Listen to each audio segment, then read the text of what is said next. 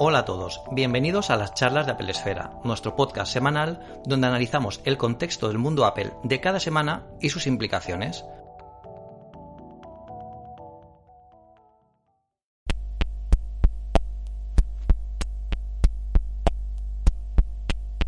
Hoy tenemos un invitado de lujo, un gran amigo que, bueno, me hacía mucha ilusión que estuviera, que estuviera aquí con nosotros. Y, está en una semana muy interesante, ¿no? Porque esta semana además hemos tenido un montón de productos de Apple nuevos. Hemos tenido además eh, cosas que no esperábamos de Apple, ¿no? Que es que fuera a lanzar un HomePod. O sea, es como, ¿what? Un HomePod ahora, a estas alturas de la vida. Pues tenemos un HomePod nuevo también. Eh, esta semana no es el análisis del HomePod, vamos a hablar de los Macs que tenemos aquí detrás. Este es el Mac Mini M2 Pro y este es el eh, MacBook Pro M2 Max, que es una barbaridad, es una locura absoluta.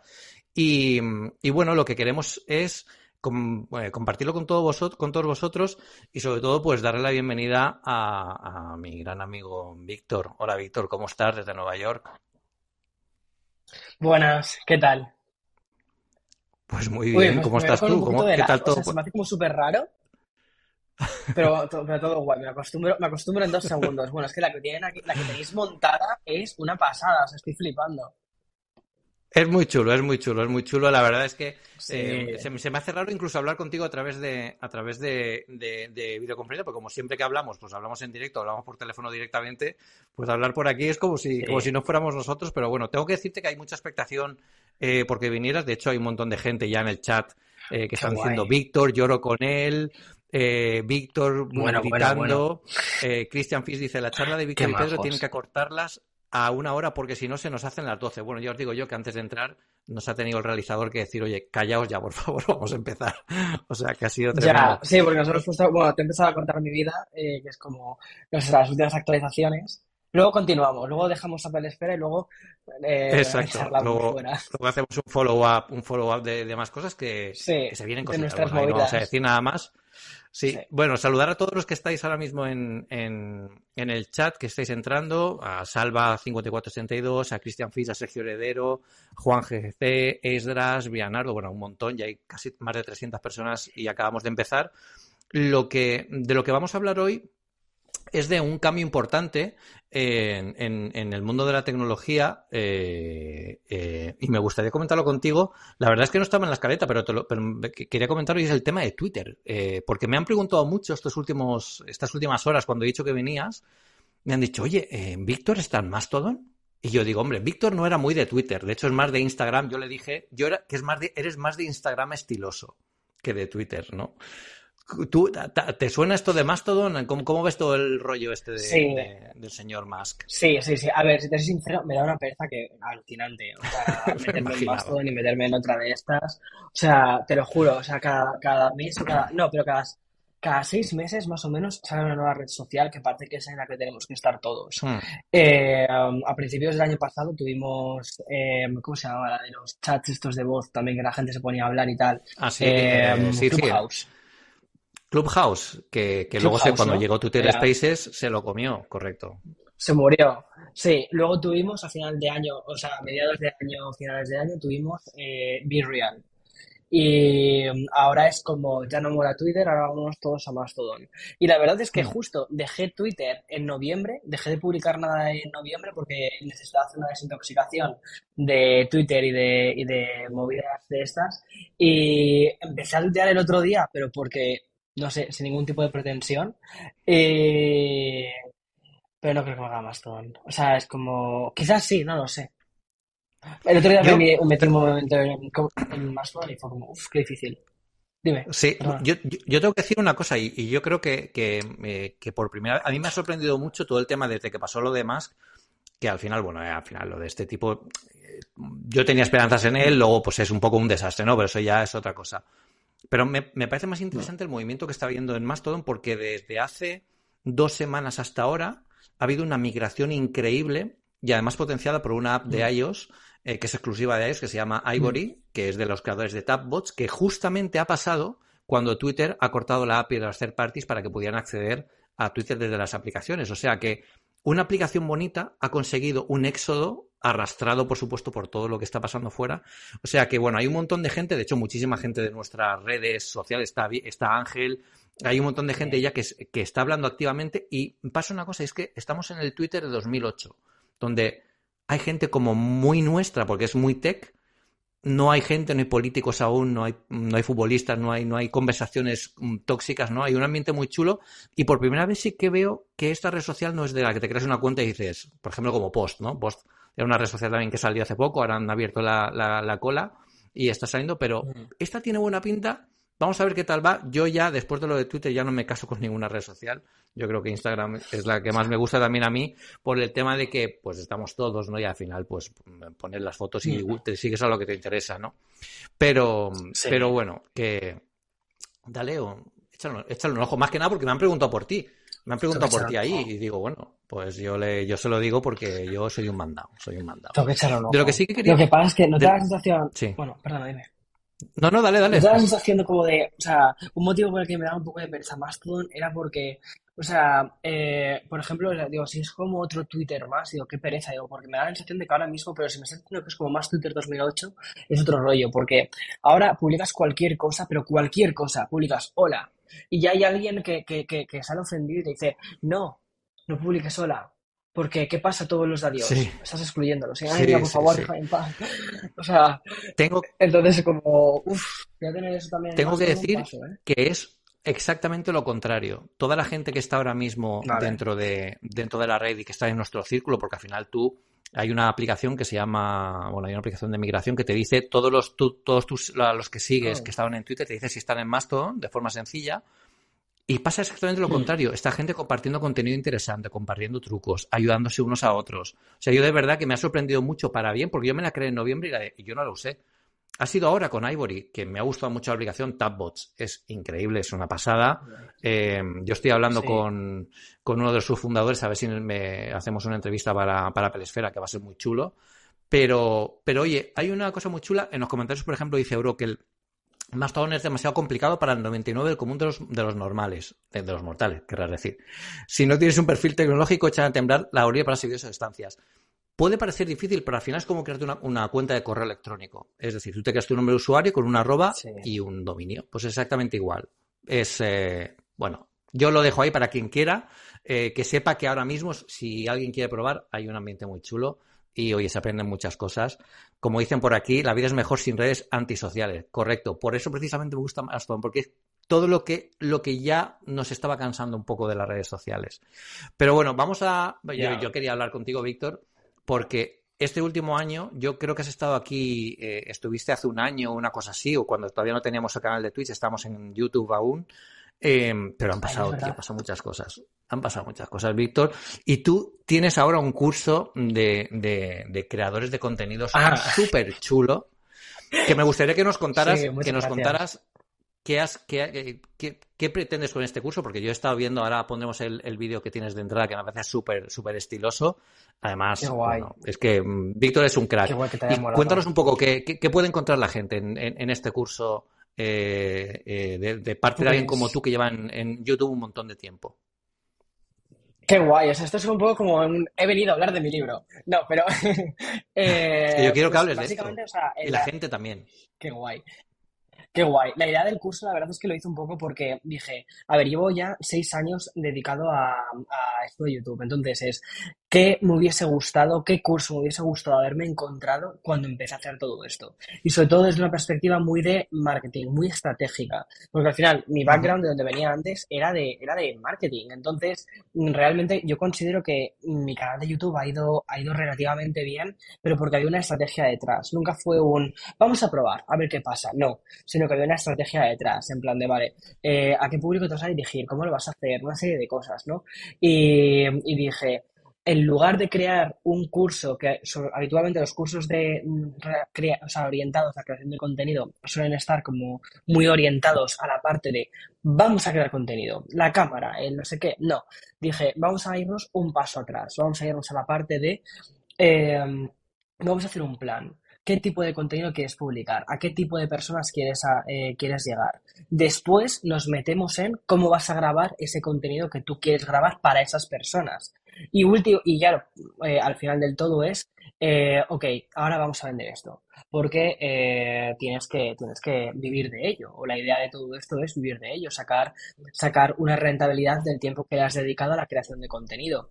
Y eso es una cosa que me he dado cuenta que suele fallar bastante eh, los creadores de contenido en general, que es aprender a monetizar, a rentabilizar su contenido. Y justo en esta parte es donde me pongo más la chaqueta antigua que tenía de marketing, ¿vale? Y digo, ok, vamos a, vamos a vender tu contenido, vamos a hacer un plan de, un plan estratégico para llegar a las agencias y poder saber cómo hacer una colaboración, cómo hacer un patrocinio, cómo hacer un sponsor, el tipo de eh, colaboraciones que te pueden llegar, dónde está el límite entre lo que es una colaboración y lo que es básicamente que se cargue en tu canal. Entonces, eh, y luego también, por último, cómo tienes que ofrecer los resultados a estos clientes que te están contratando para llegar a, tu audiencia. Y, ya está. Oye, me encanta el corte de pelo que tenía en este vídeo. O sea, mucho, mucho Qué guay. Bueno, ahora. El, el vídeo es espectacular. Bueno, ya veis, este es el vídeo de presentación del curso. O sea, imaginad cómo es el resto. Y yo creo que de una persona como Víctor se puede aprender mucho. Yo creo que es muy importante lo que dices de, oye, cuando, cuando llegamos a hacer algo, está muy bien que alguien nos cuente, con alguien con experiencia que ha pasado por aquí, mm. que nos cuente cómo hacer las cosas bien, pero que nos cuente sobre todo cómo no hacerlas mal, ¿no? Que yo creo que es lo que más cuesta, porque al final mm. hacerlas bien yo creo que todos sabemos más o menos por dónde tirar, ¿no? Pero errores que no te gustaría haber cometido cuando llegaste, ¿no? A mí me pasa cuando llegamos a, a Internet, cuando llegamos a los podcasts. O sea, yo creo que es un, contenido muy chulo y, la verdad es que, bueno, ya veis la calidad, la calidad del vídeo y, todo lo que hace Víctor, como además lo hace como, como muy de tú a tú, ¿no? Es como si tuvierais a Víctor en casa, o sea, toda la gente que estáis aquí ahora, Víctor, Víctor, oye, pues aquí lo tenéis, o sea, lo podéis, lo podéis aprovechar de esta forma. Sí. Qué pues, guay. Pues, bueno, la verdad es que esta fue una fue un proyecto súper loco. O sea, ahora lo pienso y te digo, ¿lo volverías a hacer, Víctor? Y te diría, pues es que había tanto curro detrás. O sea, con el tema de las cámaras, o sea, eh, las cámaras de claro. yo pillamos cámaras de cine para grabarlo. Y luego una fricada, ¿vale? Que, que, es como, ¿cómo te vas a complicar más la vida? Bueno, pues vamos a hacerlo con sonido espacial. Entonces, que eso es una cosa que nunca ah, he contado que no lo sabía. ¿Tiene sonido espacial? Ostras, sí. qué chulo. Una vez dije, eh, dije la fricada de escuchadlos con unos AirPods Max. Simplemente publiqué una vez en Twitter esto, ¿vale? Porque no quería decir sonido espacial. Eh, porque me gusta como que la gente descubra las cosas, ¿no? Eh, pero sí, lo hicimos para que el sonido, que es una chorrada, porque al final es una, o sea, pero bueno, es para que tuvieras la sensación de estar ahí conmigo era más ese, qué guay, ese rollo. Qué guay, Pero bueno, son, son pequeños, pequeñas fricadas, como siempre digo, o sea, al final Dios lo ve, o sea, que es como decir, al final tú mismo sabes las cosas que están puestas y ya está. Mm. hacerlo bien. Sí, sí. Yo creo que además la mejor carta de presentación del vídeo es ver a, Víctor cómo habla de él, o sea, mirarle a los ojos mientras está hablando de esto. O sea, yo creo que todo el que pone pasión en algo, ¿no? Es eh, lo que nos lleva aquí, lo que nos lleva a estar hablando ahora de Apple, lo que nos, lo que lleva a Víctor a hacer vídeos, a hablar de tecnología, que hablemos de tecnología. Y yo creo que eso es súper valioso porque al final todo lo que nos hace con pasión acaba siendo algo mediocre. Eh, es así. A lo largo del tiempo acaba siendo así.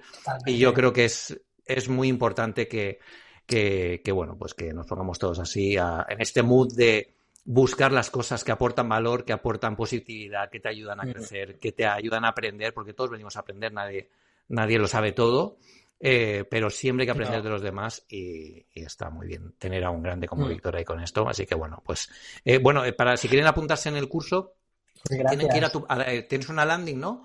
sí. que, que, que es cursocreadores.com. ¿vale? Cursocreadores.com, ahí tenéis toda la info, el vídeo este que acabamos de poner y todo para que le echéis un ojo con el gran Víctor. Y bueno, pues ya vamos a empezar a hablar un poco del, del, tema, del tema Apple. Em, que yo este 2023, yo ay, te confieso, Víctor, yo este 2023 estoy un poco perdido. No sé, no sé un poco este, este 2023 por dónde nos va a llevar, porque empezó en enero y ya tenemos tres productos nuevos de Apple. Mark Gurman dijo hace una semana, no, es que esto Apple lo hace para, porque este quarter quieren mejorar el tema de, ingresos y quieren tal, ya, pero es que eso también lo podían haber hecho pues presentándolo más adelante, porque lo han presentado ahora, estamos dentro del mismo quarter.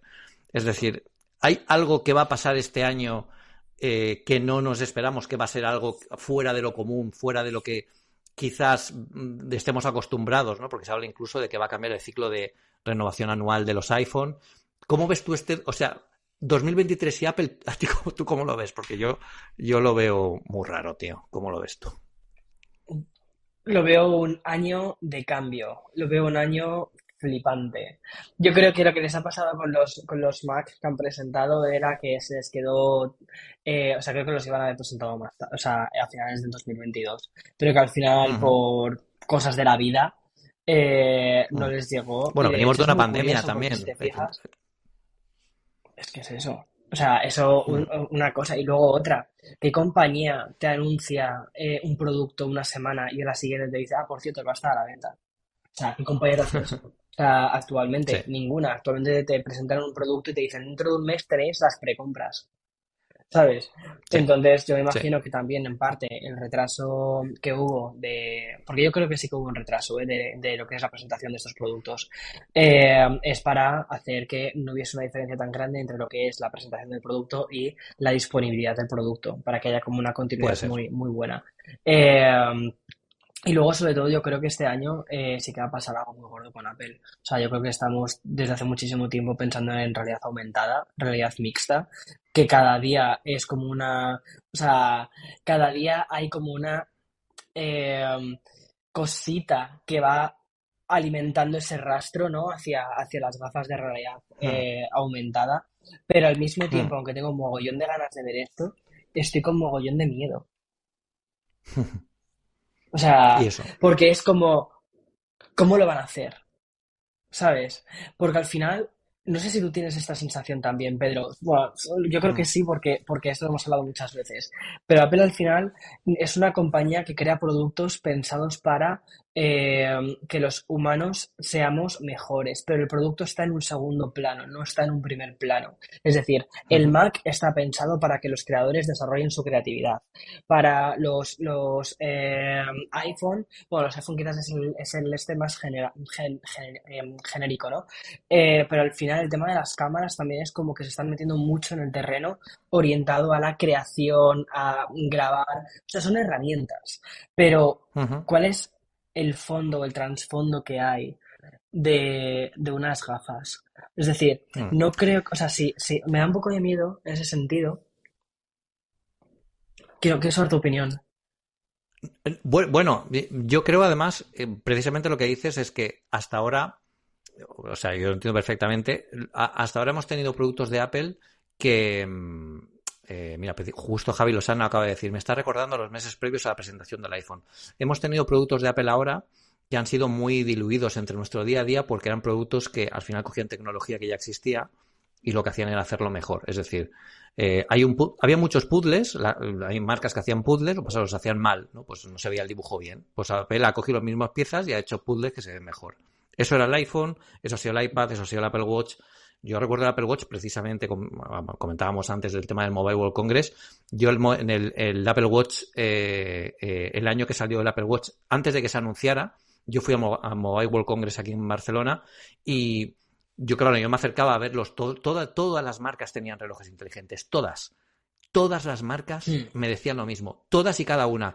Nuestro reloj está muy bien, a ver qué hace Apple, ¿no? Todas las marcas. Es decir, y no, había, no se había anunciado ni siquiera, no era oficial, ¿no? Ahora estamos un poco en ese punto. Lo que pasa es mm. que si tú quieres lanzar un producto que sea realmente disruptivo a un nivel que no se conoce aún, tienes evidentemente que romper la comodidad, ¿no? Pues con, con los móviles en, a finales de los 90 se rompió la comodidad porque era un rollo llevar un aparato en el bolsillo, aunque ahora nos, nos parezca algo muy, muy habitual, ¿no?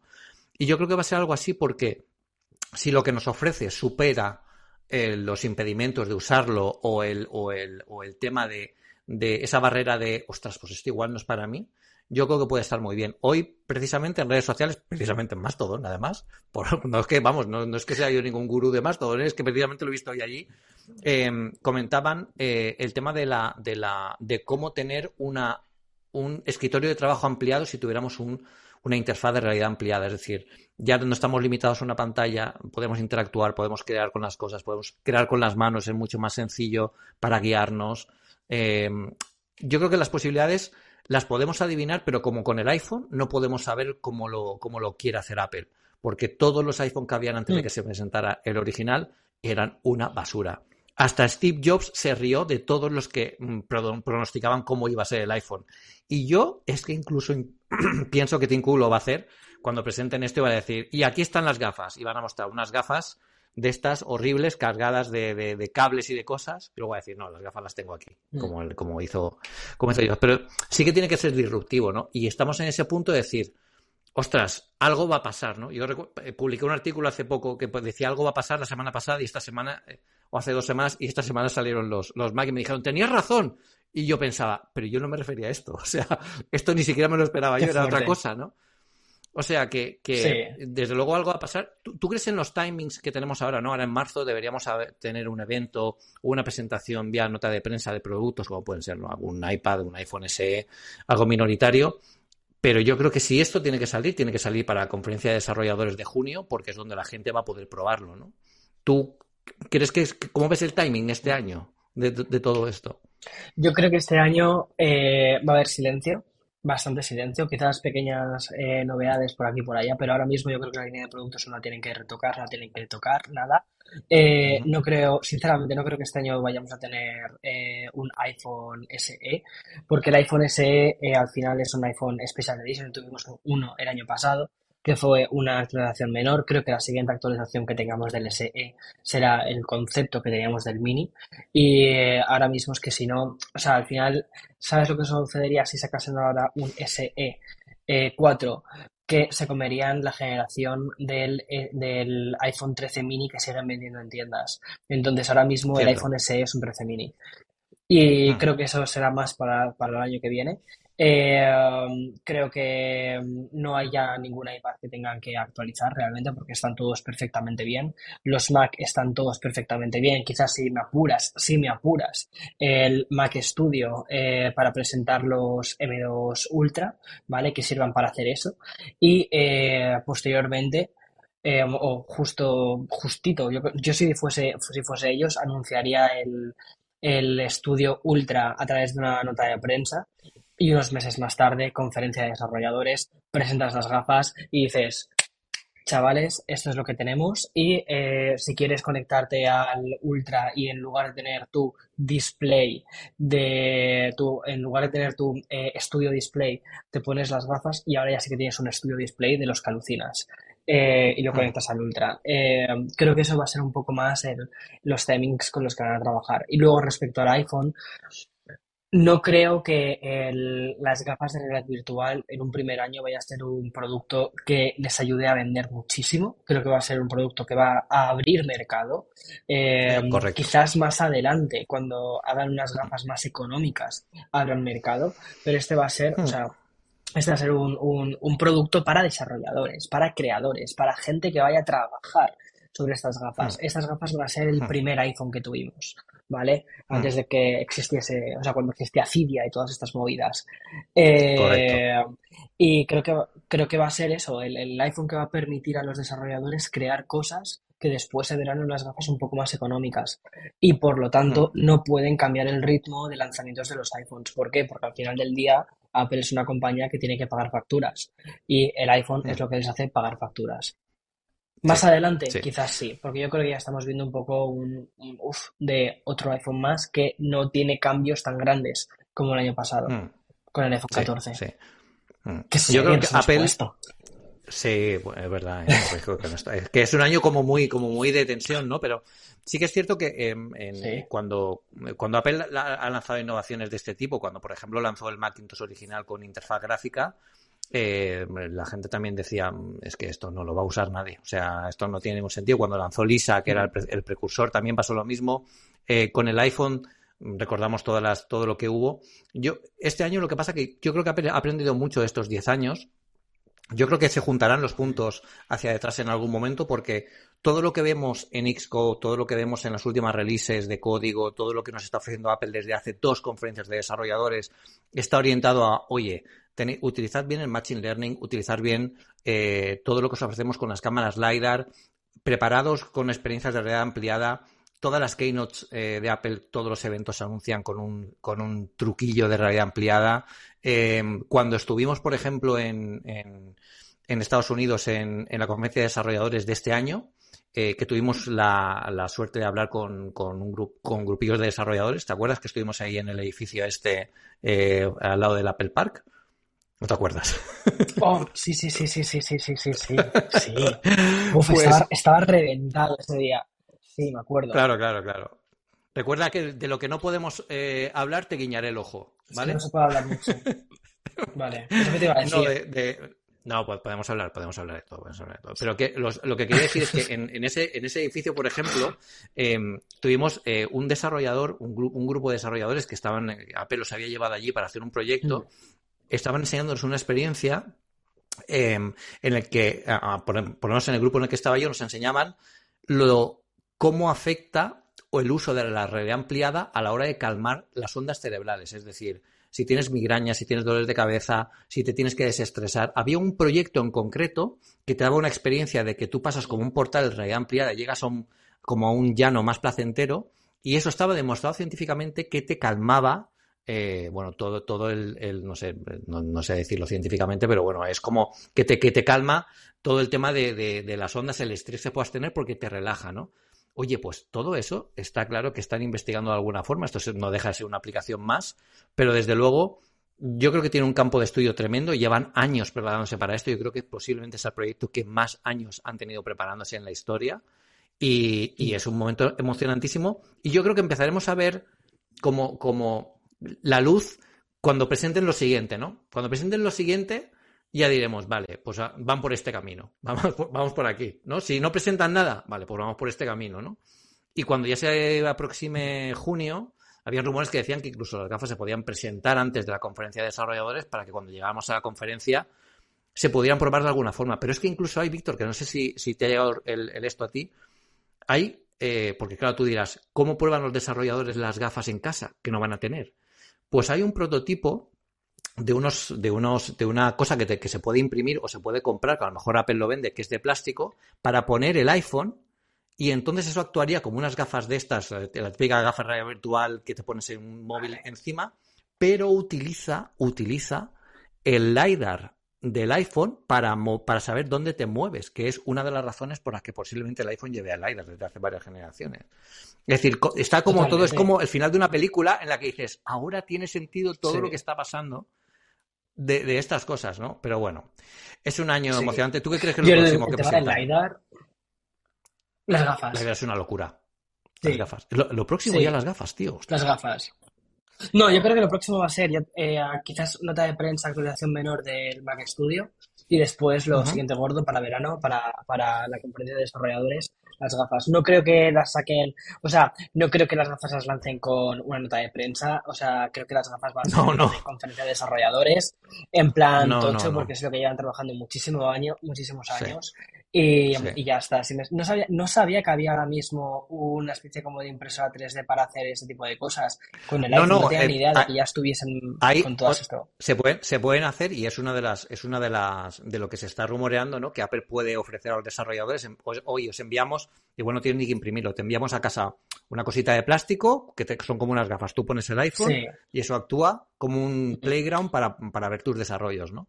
Que eso estaría muy bien para, por lo menos, tomar una prueba de contacto, ¿no? De lo que son para desarrolladores. Es como el Mac Mini con, con, el A15 que le, que le, pusieron o el A14 que le pusieron para probar que la tecnología RM funcionaba, pues más o menos así. Pero bueno, que es una locura. Mm. Oye, que, que se nos va el tiempo, tío. Que ya sabía yo que contigo no, íbamos a. la escaleta se nos iba a ir. Es que, joder, es que mola mucho. Es que son muchísimas cosas, ¿eh? Son muchas cosas, sí, son estoy, muchas estoy, cosas. Estoy fascinado, estoy fascinado. Tengo muchas, muchas ganas de, Apple 2023. O sea, creo que va a ser, mm. Pedro, el año. Sinceramente. El año. El año. Bueno, ¿Y sabes por qué creo que Apple no está despidiendo a gente? ¿Por qué? Porque necesita gente. Porque saben que es su año. Sí, y necesitan crear confianza. De decir, nuestra empresa tiene algo tan gordo, tan tocho guardado, que mm. no necesitamos despedir a nadie. Porque tenemos ideas. Y vamos a hacer es el año. para ejecutar esas ideas. Es, el, año. Yo estoy convencido, es el año. No queremos hacer mucho hype aquí, que luego no. Estáis haciendo hype. Ya no tiréis hype. Yo tengo mucho hype, ¿eh? Yo tengo mucho hype. Bueno, oye, lo que, lo que sí que es una pasada, y bueno, ya hemos empezado el año con, con, esto, que para que os hagáis una idea, desde, desde enero de 2007 no se presentaba un producto eh, en, Apple no presentaba un producto, un dispositivo nuevo. Y el último producto que presentaron en enero fue el iPhone, en 2007. O sea que, ojo, que este año ha empezado fuerte. Y ha empezado con dos cosas, dos actualizaciones de máquinas, que a su vez lo importante han sido los procesadores que montan, porque son procesadores nuevos que no existían antes. Uno es el, Mac Mini que tenéis aquí, que todavía no ha venido Apple a llevárselo y voy a llorar mucho cuando se lo lleve. Y otro es el MacBook Pro eh, M2 Max, que directamente voy a abrazarlo o a pegarme con pegamento a él para que no se lo lleven, porque, bueno, ahora hablaremos. Es que me pasa como que tiene en el vídeo. Eh, bueno, tenéis que ver los reviews. Vamos, a ir por partes, vamos a ir por partes. Vamos a empezar con el Mac Mini. Vamos a ir por partes. Vamos a empezar con el Mac Mini. Sí. Víctor tiene un vídeo del Mac Mini donde hace el unboxing del, del, Mac Mini, donde, donde, bueno, tenéis que verlo porque además es muy gracioso. Tiene un cámara que es muy profesional. Yo te diría que un saludo a tu cámara, que es muy profesional el vídeo del Mac Mini. Él lo hace muy bien, por favor, tienes que subirle el sueldo. Eh, y lo que, bueno, el, el vídeo el, vídeo está, el está muy bien. Eh, y es un vídeo en el que, bueno, eh, Víctor cuenta, cuenta un poco eh, lo que le parecen unas primeras impresiones del, del, Mac Mini, se monta un setup con él, que al final es un poco el Bring Your Own Device, que es lo que el objetivo del Mac Mini cuando salió en 2005 es, oye, te damos el Mac Mini y tú lo conectas a lo que tengas en casa, que está muy bien. Lo que pasa es que este, como dice Víctor, es que tiene el M2 Pro, es un procesador que es una locura y sin, sin preguntarlo, y yo, y en la Apple envía todas las marcas, pero Apple también lo hace, envía un reviewer's guide con cosas que se pueden probar, que se pueden probar, no, con cosas que aconsejan probar porque, oye, porque funcionan, funcionan potentes o son cosas que están guay para poder comparar rendimiento y tal. Y ahí no venía el, el, juego Resident Evil y yo me lo bueno, yo me lo compré y veo que tú también lo, lo, tenías, o sea que jugar a Resident Evil en máxima resolución, a tope de todo, en un Mac Mini a mí me, rompió la cabeza, a pesar de que los gamers digan, tío, así, en un Mac Mini, esto es un Mac Mini. O sea, ¿qué opinas tú del, de la, yo no, es Mac Mini por llamarlo de alguna forma, porque ya es, me gustó mucho cómo lo, cómo lo, cómo lo sacó, eh, no sé si fue 9 to 5 Mac o Mac Rumors, Mac Studio Junior, más que Mac Mini. 100%. Esto es lo que te iba a decir. Es más, es más un, es más un, un Mac Studio Junior, 100%. Porque de hecho ahora mismo el, el Mac Studio con el M1 Max es bastante similar al M2 eh, Pro. O sea, al Mac, al Mac, Mini con el M2 Pro es muy similar ahora mismo. Entonces, es como, ok, wow, wow, wow, wow, wow. Vamos a ir por partes. O sea, me parece, uno, que Apple está haciendo una cosa brutal, que es, está eh, metiéndose en un mercado más gamer, ¿vale? Porque de hecho, si te, si te miras la web mm. de apple.com, verás que eh, justo este, este ordenador tiene como varias partes eh, cuando cuentan las especificaciones y demás, y hay una parte que la tienen específicamente sobre gaming, ¿vale? ¿Cuándo ha pasado eso en un Mac? Que siempre han dejado como el gaming como más aparte, ¿sabes? Y... Y ahora es como que es como, mira, tenemos el No Man's Sky, tenemos el Resident Evil 8, el Village, eh, y esperaos a lo que va a venir. Y además tenemos Apple Arcade, es decir, es como un, esperad que los desarrolladores están empezando, están empezando a tomarse en serio mm. esta arquitectura mm. eh, para hacer juegos. Así que vosotros, mm. gamers, también vais a poder utilizar este dispositivo para jugar. Y, me sorprende. Aquí, me sorprende mucho, sinceramente. Bien, perdón. Aquí del tema este de, gaming hay una cosa que no había pasado nunca en el mundo Mac eh, y ha llegado con Ventura, que es Metal 3. Metal 3 es una API de, es una API gráfica súper potente que permite hacer al Mac cosas que hacían la competencia en el mundo gaming de PC por primera vez, de LSS, un montón de cosas que antes los Mac tradicionalmente no podían hacer. ¿Qué ha hecho atractivo esto? Pues primero que es algo que, que se aprendió, que bueno, que, que Sega lo, se, lo, se, lo, ha tatuado, que es por lo que eh, perdió la guerra de las consolas, y es que tiene que ser muy fácil programar para tu plataforma, porque si no lo es, la gente no lo hace y se pasa a la competencia, que fue PlayStation en aquel momento. Y por eso ahora mismo estamos como estamos. Entonces, con Metal 3, em, yo la verdad es que estoy flipando de lo que se puede conseguir con máquinas como, como esta, con Ventura, que al final un poco es el alma que lo mueve todo, yo además activé el hub, eh, tiene tres, Metal, Metal 3 eh, Render el Hub o algo así, Performance Hub, y te muestra los frames por segundo, los fotogramas, eh, la latencia gráfica, y eso volaba, volaba en un Mac Mini. Luego hablaremos del MacBook Pro, que eso ya no es que no es que vuele, ya se, está en la estratosfera. Pero la verdad es que. Está empezando a llamar la atención. No Man's Sky en, Mac también es una cosa que no me, no me esperaba. Llegar un poco tarde, sí que es cierto, pero bueno, llegan. Es un juegazo, uno de mis favoritos además. Village es impresionante, un juegazo. Pero yo creo que es el momento de que también los desarrolladores, pues oye, pues eh, llamen la atención de esta forma, ¿no? ¿Tú crees que Apple está haciendo movimientos, aparte de este, evidente, para que vengan un poco al mundo Mac? Por fin. Totalmente, totalmente. Es decir, además, eh, además, es que, o sea, antes decías, los puntos se van a, alinear, eh, o sea, vamos a ver los puntos unidos hacia atrás. Pero es que creo que las gafas de realidad aumentada eh, o virtual de, de, Apple, uno de los puntos de venta fuertes que van a tener van a ser los videojuegos. Entonces yo creo que Apple lleva desde hace, desde hace bastante tiempo intentando facilitarle mucho a los desarrolladores el hecho de decir, oye, programad para nuestra plataforma, porque de verdad que es fácil hacerlo, que hay potencia para hacerlo, y que además yo creo que ahora están empezando a decir, y que sepáis que hay clientes para ello. Entonces, mm. eh, también un poco asentando las bases de lo que van a hacer las gafas. Entonces, eh, sí, yo creo que Apple desde hace bastante tiempo está acercándose a los desarrolladores y Apple Arcade para mí es uno de los mejores ejemplos de acercamiento a desarrolladores porque hay muchos desarrolladores muy tochos, muy potentes, que han sacado jueguecitos, tal, ¿sabes? No sé muy bien hmm. cómo, cómo, cómo funciona el pago a esos desarrolladores por parte de ellos, pero estoy convencido que... Bueno, lo que, lo que yo creo que al final Apple aquí también, como dices tú, ha puesto en la palestra muchos desarrolladores que no podían competir en la App Store contra EA Sports, por ejemplo. Al final todos están por igual. Si tienes un buen juego y es bueno, va a estar al lado de un AAA de Apple Arcade, no el triple habitual de consolas, pero es el triple Exacto. Y están en la misma estantería, ¿no? Yo creo que eso es, eso es chulo. Hmm. Sí, y que además que yo creo que también Apple Arcade ya no solo eso, sino que también han hecho ya cosas con desarrolladores gordos, con Sega, con Capcom, eh, que ya ha hmm. empezado a tocar puertas, ha empezado a decirles, oye, que sepas que mi casa está abierta para cuando tú quieras. Y que además, ya no hmm. solo eso, es que encima te he preparado una mesa que vas a flipar. Y la mesa es el M2 eh, o lo que lleva hmm. haciendo Apple con, el, con los Silicon. Porque realmente el M2 no es tan, tan, tan, tan potente, muchísimo más potente que el M1. Es decir, no es el salto que vimos, por hmm. ejemplo, cuando de repente hmm. sacaron, ¡pum!, M1. Pero es un, es en plan de que veáis que cada año vamos un, poco, un poquito mejor. Que eso es algo que, por ejemplo, muchas otras empresas no pueden decir.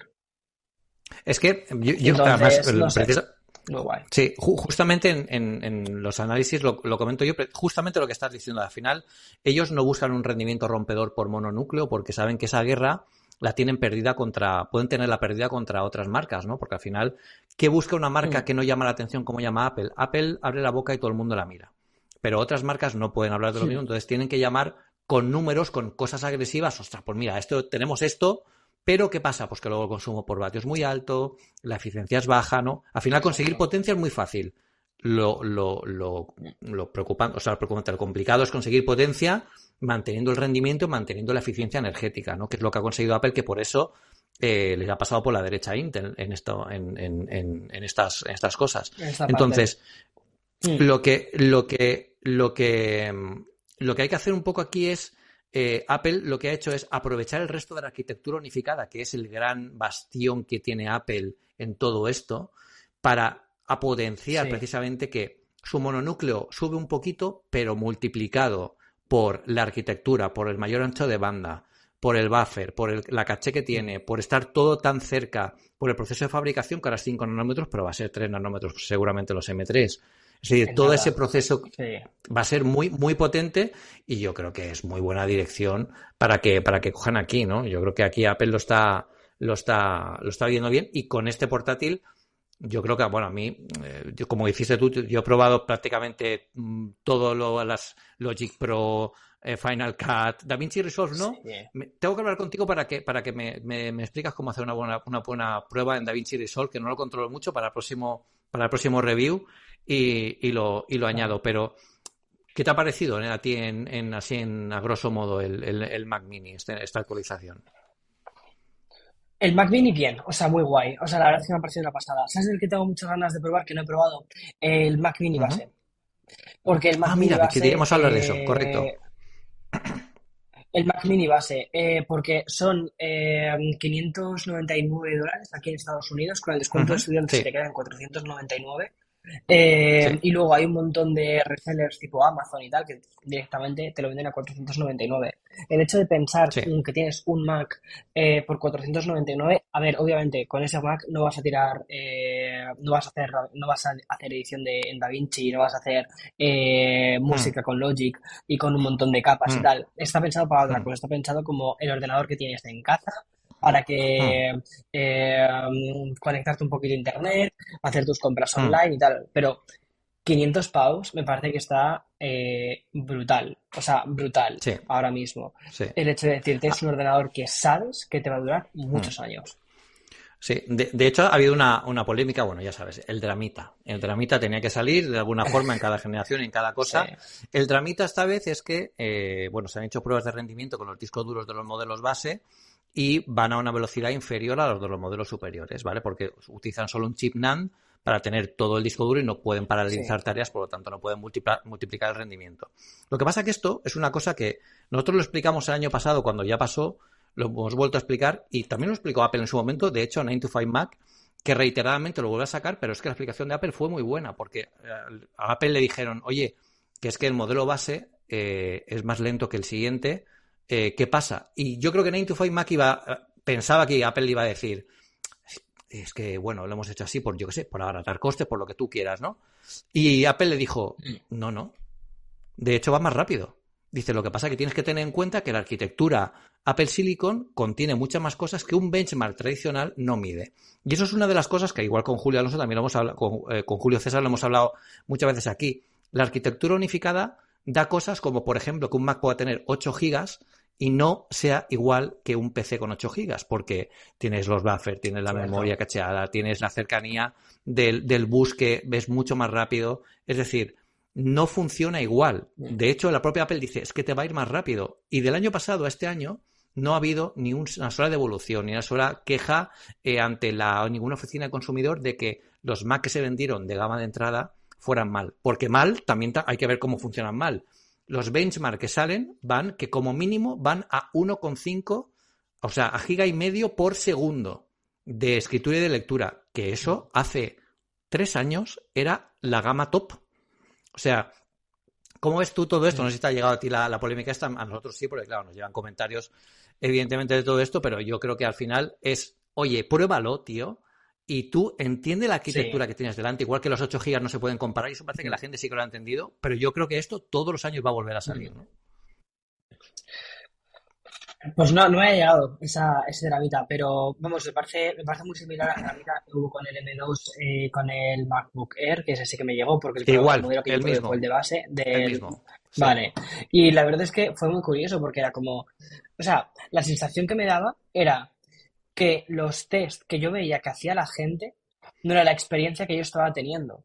Porque yo, de hecho, hice el análisis de ese producto, del, del M2 base, el, o sea, sin nada más, eh, y decía, joder, si esto va, si esto va fantástico, o sea, si esto va súper bien. Es decir, vale, cosas, también tienes que entender un poco las limitaciones de las cosas, ¿vale? Es decir, si me pongo a editar vídeo en Final Cut 8K multicámara, Mm, pues no. Y ahí es donde es verdad que, me di cuenta de que eh, dije, eh, vale, este ordenador no puede con esto. O no puede, por ejemplo. Pero para eso no te compras un gama de entrada. Exactamente, exactamente. O sea, también veía, por ejemplo, sí, vídeos 4K si metías multicámara. Ok, pero es que eh, tienes que entender un poco que ese tipo de rendimientos, ese tipo de. O sea, si ya te vas a meter en Final Cut, ya no eres un usuario de un gama de entrada. ¿Vale? Y ahí mm, es donde, digamos, sí. que conseguí mm, hacerle sudar al MacBook Air. Si la gente eh, con, el, con el Mac Mini mm, gama de entrada está haciéndole sudar o dicen, uy, es que no me funciona bien, no me funciona tal, quizás es que, seamos sinceros, no estás haciendo cosas pensadas para este Mac. Pero vamos, que mi, eh, mi experiencia en el día a día con un gama de entrada, con un M2 gama de entrada, era para cosas del día a día y un poco más funciona que flipas. Mm. Es decir, que no nos olvidemos mm. que puedes mover Lightroom, puedes editar vídeo en 1080 claro, perfectamente, claro, 1060. Claro, claro. Pero es que, de, hecho, yo ahora mismo os estoy hablando, la gente me hace mucha gracia porque me pregunta, claro, es que tú tendrás un pepinaco de Mac. Mira, el Mac desde el que estoy grabando esto ahora mismo es un MacBook Pro de 2016, el primero con Touch Bar.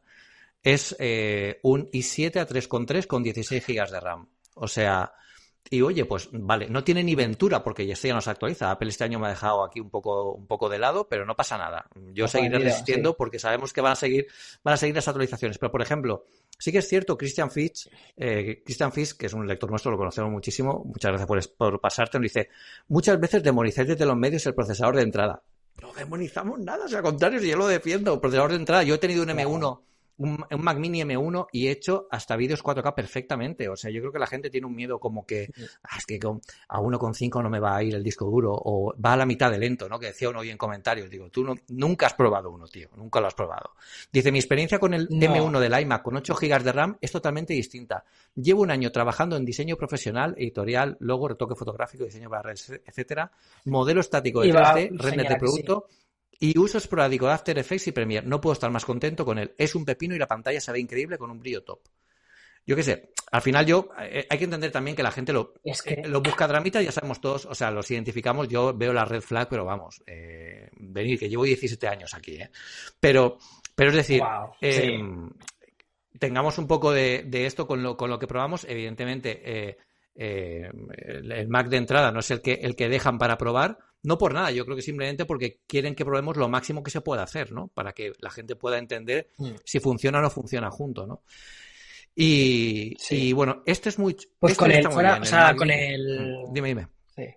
Con el MacBook Pro, o sea, con el MacBook Air, perdona, sí que, sí que solicité, solicité el de entrada, porque de hecho me parecía que era el, el, dispositivo que mucha gente se puede permitir. O sea, es decir, eh, yo cuando iba a la universidad no me podía permitir el MacBook Pro M2 Max, ¿vale? O sea, no podía. Entonces dije, ¿qué producto era el que me hubiera podido permitir o que me permitía en ese momento? Pero haciendo mm. concesiones, es decir, que para mí me parecía ya un producto mm, de decir, mm, trabaja, ¿sabes? Que me tocó trabajar en verano para, para poder comprármelo. Eh, y me compré gama de entrada, solo llegué a gama de entrada.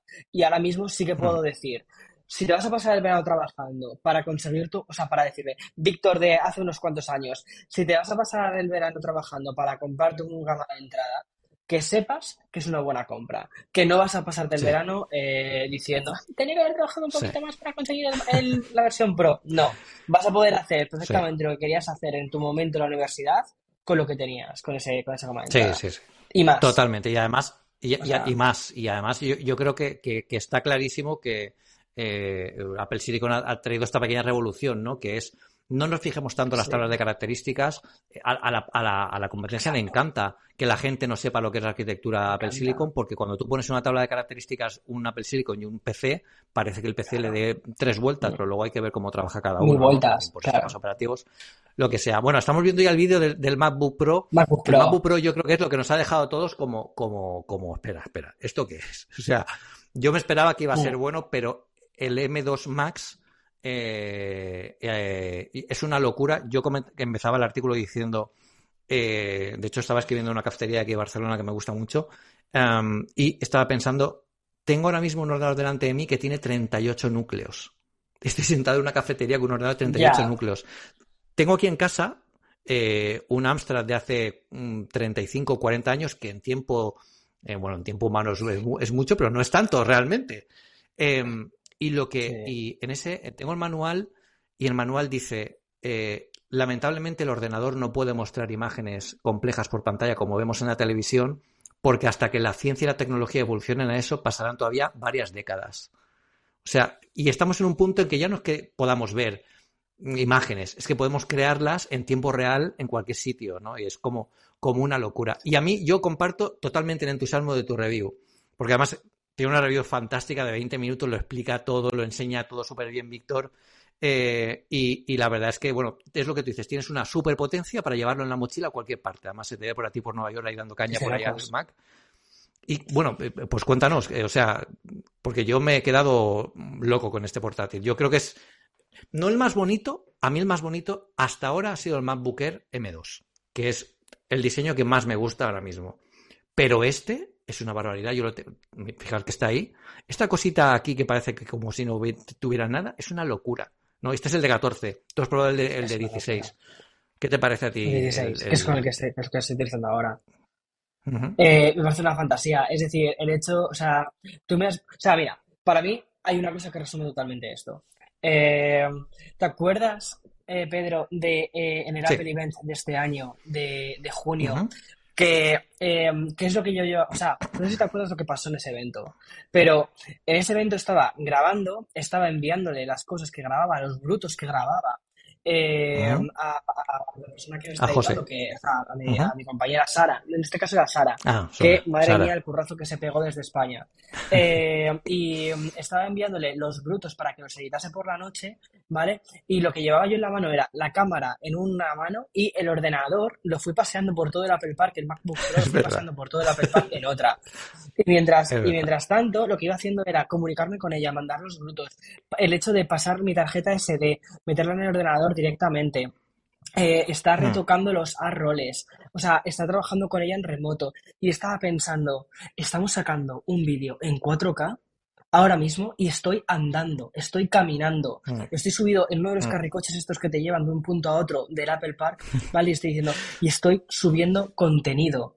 O sea, espera, que te lo, que voy a, espera, espera, que la gente va a ver la imagen. O sea, va a ver la imagen no, porque no, tengo imágenes de eso. Y, y, si las tuviera, no sé si las podría poner. Pero bueno, da igual. La, imagen es Víctor, bueno, ahí vamos todos locos, pero ves a Víctor con el portátil por el Apple Park yendo de un lado para otro con el, con el esto, eh, llamando, robando wifi. no sé quién.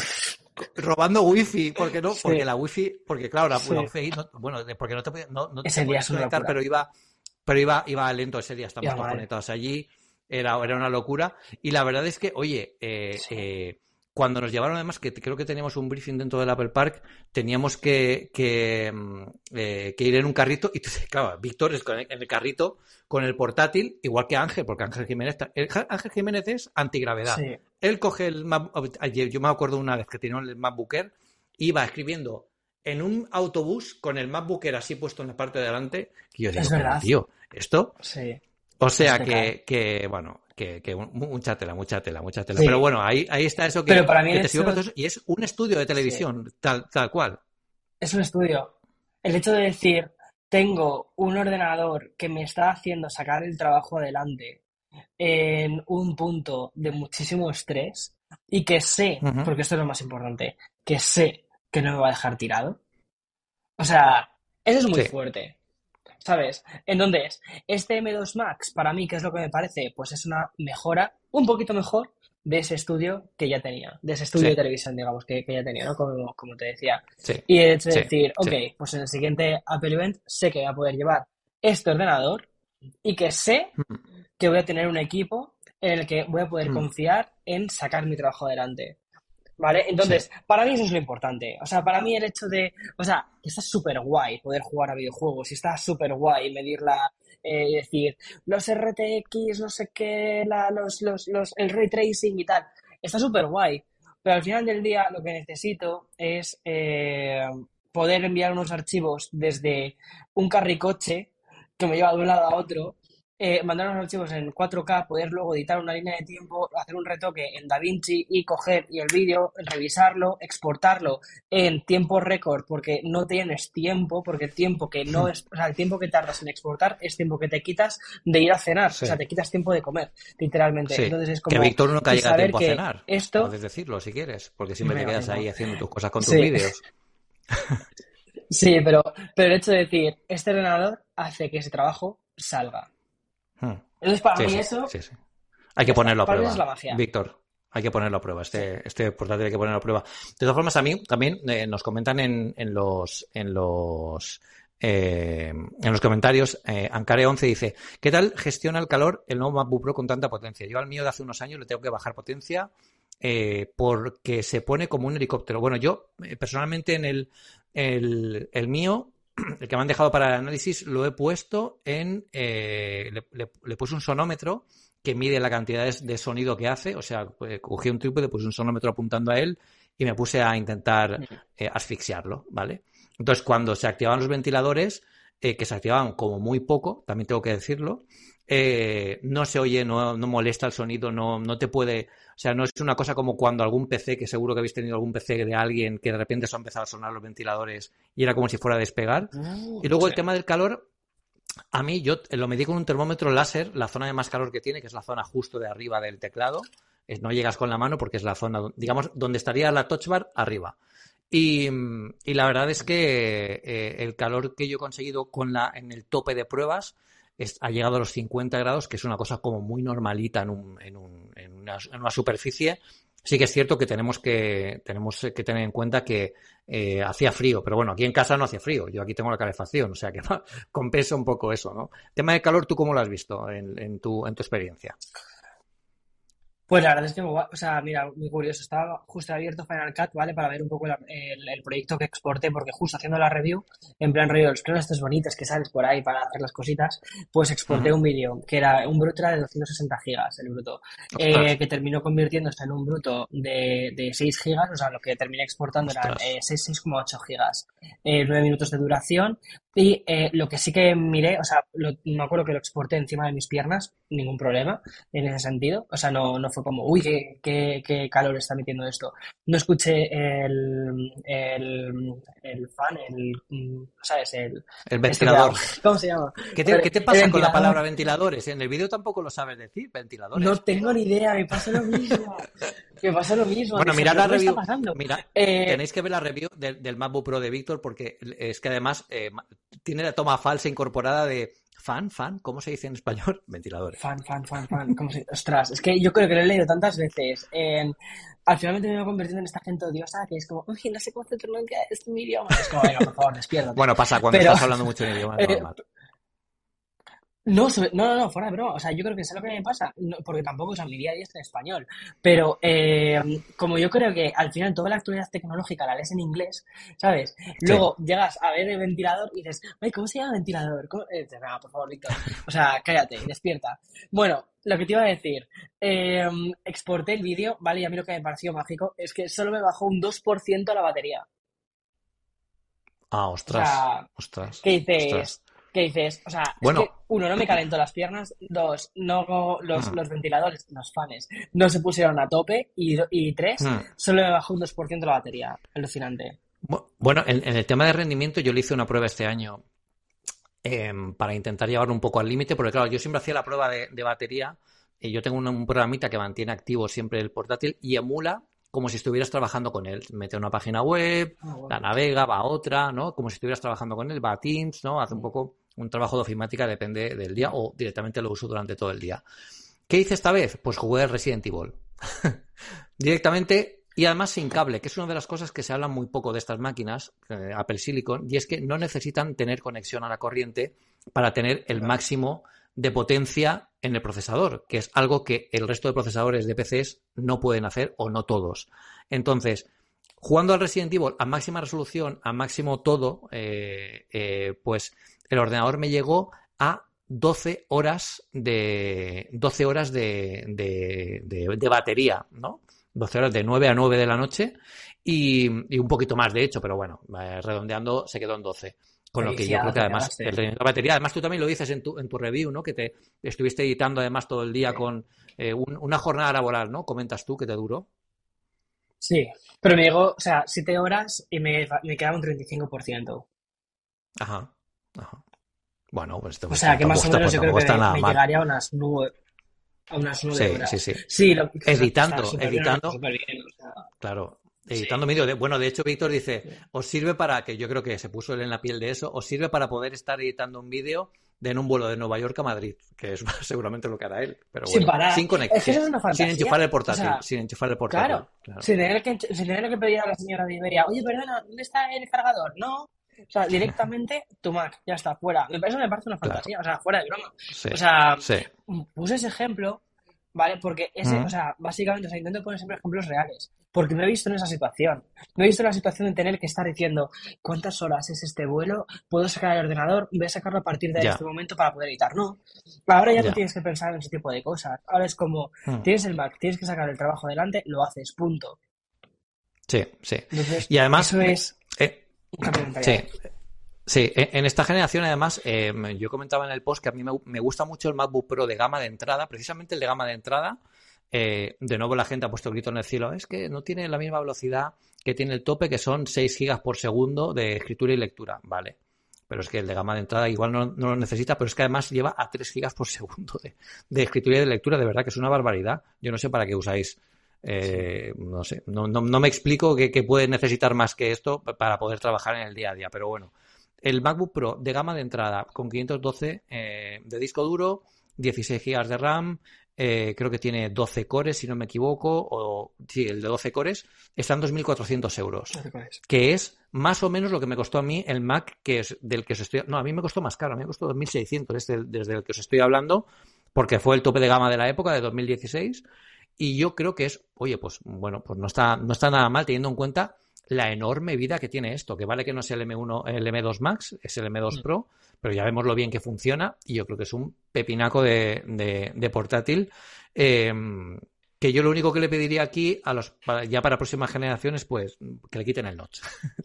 que tú en tu en tu, en tu, en tus vídeos lo dices que no molesta, realmente no, no molesta, ¿no? De hecho, Víctor hace, voy a poner un fondo para que se vea, para que veáis, para que veáis que está aquí, pero no molesta porque en el día a día sí que es cierto que por el, ratio de la resolución de aspecto al final mm. se, desvanece porque ese espacio que no se ve cuando tú agrandas una, un vídeo, pero, pero es que yo creo que está como ya esta cosa es muy grande para, para, para lo que hace, ¿no? No, no tiene el, la, es injustificado. No tiene ninguna justificación. No. O sea, si tuviese las cámaras Face ID, ok, lo entiendo, porque de hecho, ah. o sea, lo que no tiene mucho sentido, que eso es un poco lo que comentaba en la ah. review, es lo que estamos viendo es como, por ejemplo, en los iPhones van reduciendo eh, el notch y que yo creo que el futuro del iPhone pasa por no tener notch. Eh, y sin embargo, o sea, y curiosamente, en el Mac deciden crear un notch eh, cuando podrían realmente tener un puntito. O sea, ya está. Y deciden poner un notch. Entonces es como. Es raro. Sí, sí, sí, sí. Es raro. Yo creo que es para tener una pues unificación de diseño. Sí, sí, sí. Y también para que sea como parte de un icono, ¿no? Yo creo que al final a ellos les gusta mucho que se vean sus productos como, como iconos de, de, alguna forma y el notch de esa forma, ningún, ningún otro portátil creo. Bueno, igual seguramente hay alguno por ahí raro que yo no tengo en el radar, pero, pero que, que, es como muy Apple, ¿no? Yo creo que hay una gama muy potente. Ahora mismo sí que es verdad que echamos de menos el Mac Pro, que no sé, no sabemos mucho qué está pasando. Yo creo que tiene mucho que ver el tema de la pandemia, toda la escasez de componentes, no sé, lo que, lo que sea, o que se están preparando para sacar algo que no les ha funcionado y no quieren hacer un paso en falso, que también puede ser. Las gafas también puede ser. Recordad que cuando salió el iPhone, eh, Steve Jobs salió y retrasó Leopard a septiembre. O sea que al final es una, es esto. Mira, Blue 2, k dice un notch no puede ser un icono, es algo a eliminar. Sí, pero bueno, al final identifican la forma ¿no? de tu producto. Evidentemente no es un icono, es algo que tienen que quitar pero que no deja de, ser algo que identificas, que identificas de forma, de forma sencilla. Lo que yo quiero, como dice Javi Lozana, es que pongan la puñetera manzana iluminada. Eso estaría muy bien. Em, piensa, Víctor, piensa una cosa, Blue 2X. Dime, perdón.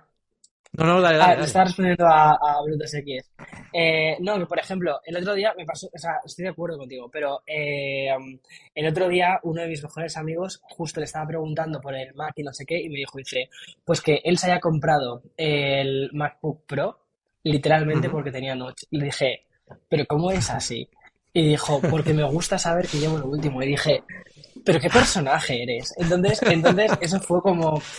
como es que me, imagino como el rollo de típico de cafetería, que es como, eh, que, mi, que mi iPhone tiene tres cámaras, no sé cómo se llama esto, pero tiene tres cámaras. Exacto. Es, sí, bueno. sí, sí, y es como, al final hay gente... No, tienes que usar estas cosas. Tiene que tener un objetivo. Exacto, exacto. Exacto, exacto. Bueno, y, también está muy bien, tú lo comentas en, en, tu review, eh, que evidentemente eh, siempre que hablamos o analizamos los productos decimos, bueno, pues eso está muy bien, lo que he dicho yo, gama de entrada, 2.400 euros, es un producto que está muy bien, eh, pero que oye, también es perfectamente válido que te gastes tus 4.000 euros en un pedazo de portátil y lo uses para ver YouTube y ya está, porque ah, pues, si te lo puedes permitir, pues oye, pues, igual que la gente que se compra coches caros o que se compra joyas o que se compra ropa cara, oye, pues si te lo puedes permitir y eso te hace feliz, todas las cosas que hacen feliz. ¿Quién, pues soy, ¿quién, soy yo para decir nada? Exactamente. Exactamente. Además tú lo dices en tu review también. Bueno, Víctor, yo te tendría aquí, ya sabes, pero, pero esta gente tendrá que cenar. Y, y bueno, pues muchísimas gracias. Yo siempre, le acabo de decir, mira, las cosas que hacen feliz hay que hacerlas más a menudo, así que yo encantadísimo de que estés por aquí, me hace muy feliz, a la gente también. Hemos tenido un pico casi de 700 personas simultáneas, o sea que muchísimas gracias a todos por acompañarnos. Y Víctor, gracias a ti por, por, estar aquí. Muchísimo éxito con los proyectos. Bueno, estaremos en contacto, evidentemente, con el curso de creación de contenidos. Ya hemos explicado cómo, es para que entréis a verlo. poco. A ver, a ver, a ver, a ver, eso, eso vamos a hablarlo. De hecho, Un compañero del chat de, aquí de Barcelona ya me ha dicho que te llevo una cafetería, a la cafetería, una cafetería favorita mía de aquí de, Barcelona. Bueno, que es Hidden, es una cafetería de café muy, muy rico. Ese café te gustaría un montón, Víctor. Te llevaré, te llevaré por ahí si vienes por aquí, no te preocupes. Vale, vale, vale, vale, perfecto. bueno, pues nada, muchísimas gracias, Víctor, por, estar aquí, por acompañarnos y por este ratito. Mil gracias a ti, mil gracias a ti y a todo el equipo de, eh, decir, se ataca porque también lo hacen, lo hacen ellos, todo el equipo de Apple Esfera, por tenerme y por la que habéis montado, que lo habéis dejado todo precioso. bueno, en ello estamos, así que muchísimas gracias a todos por acompañarnos. Nos vemos la próxima semana en la charla de Esfera. Oye, no perdáis de vista nada porque ya sabéis que en cualquier momento puede Apple presentar otros productos y algo me dice que esto no se va a detener aquí. Nos vemos muy pronto. Chao, chao.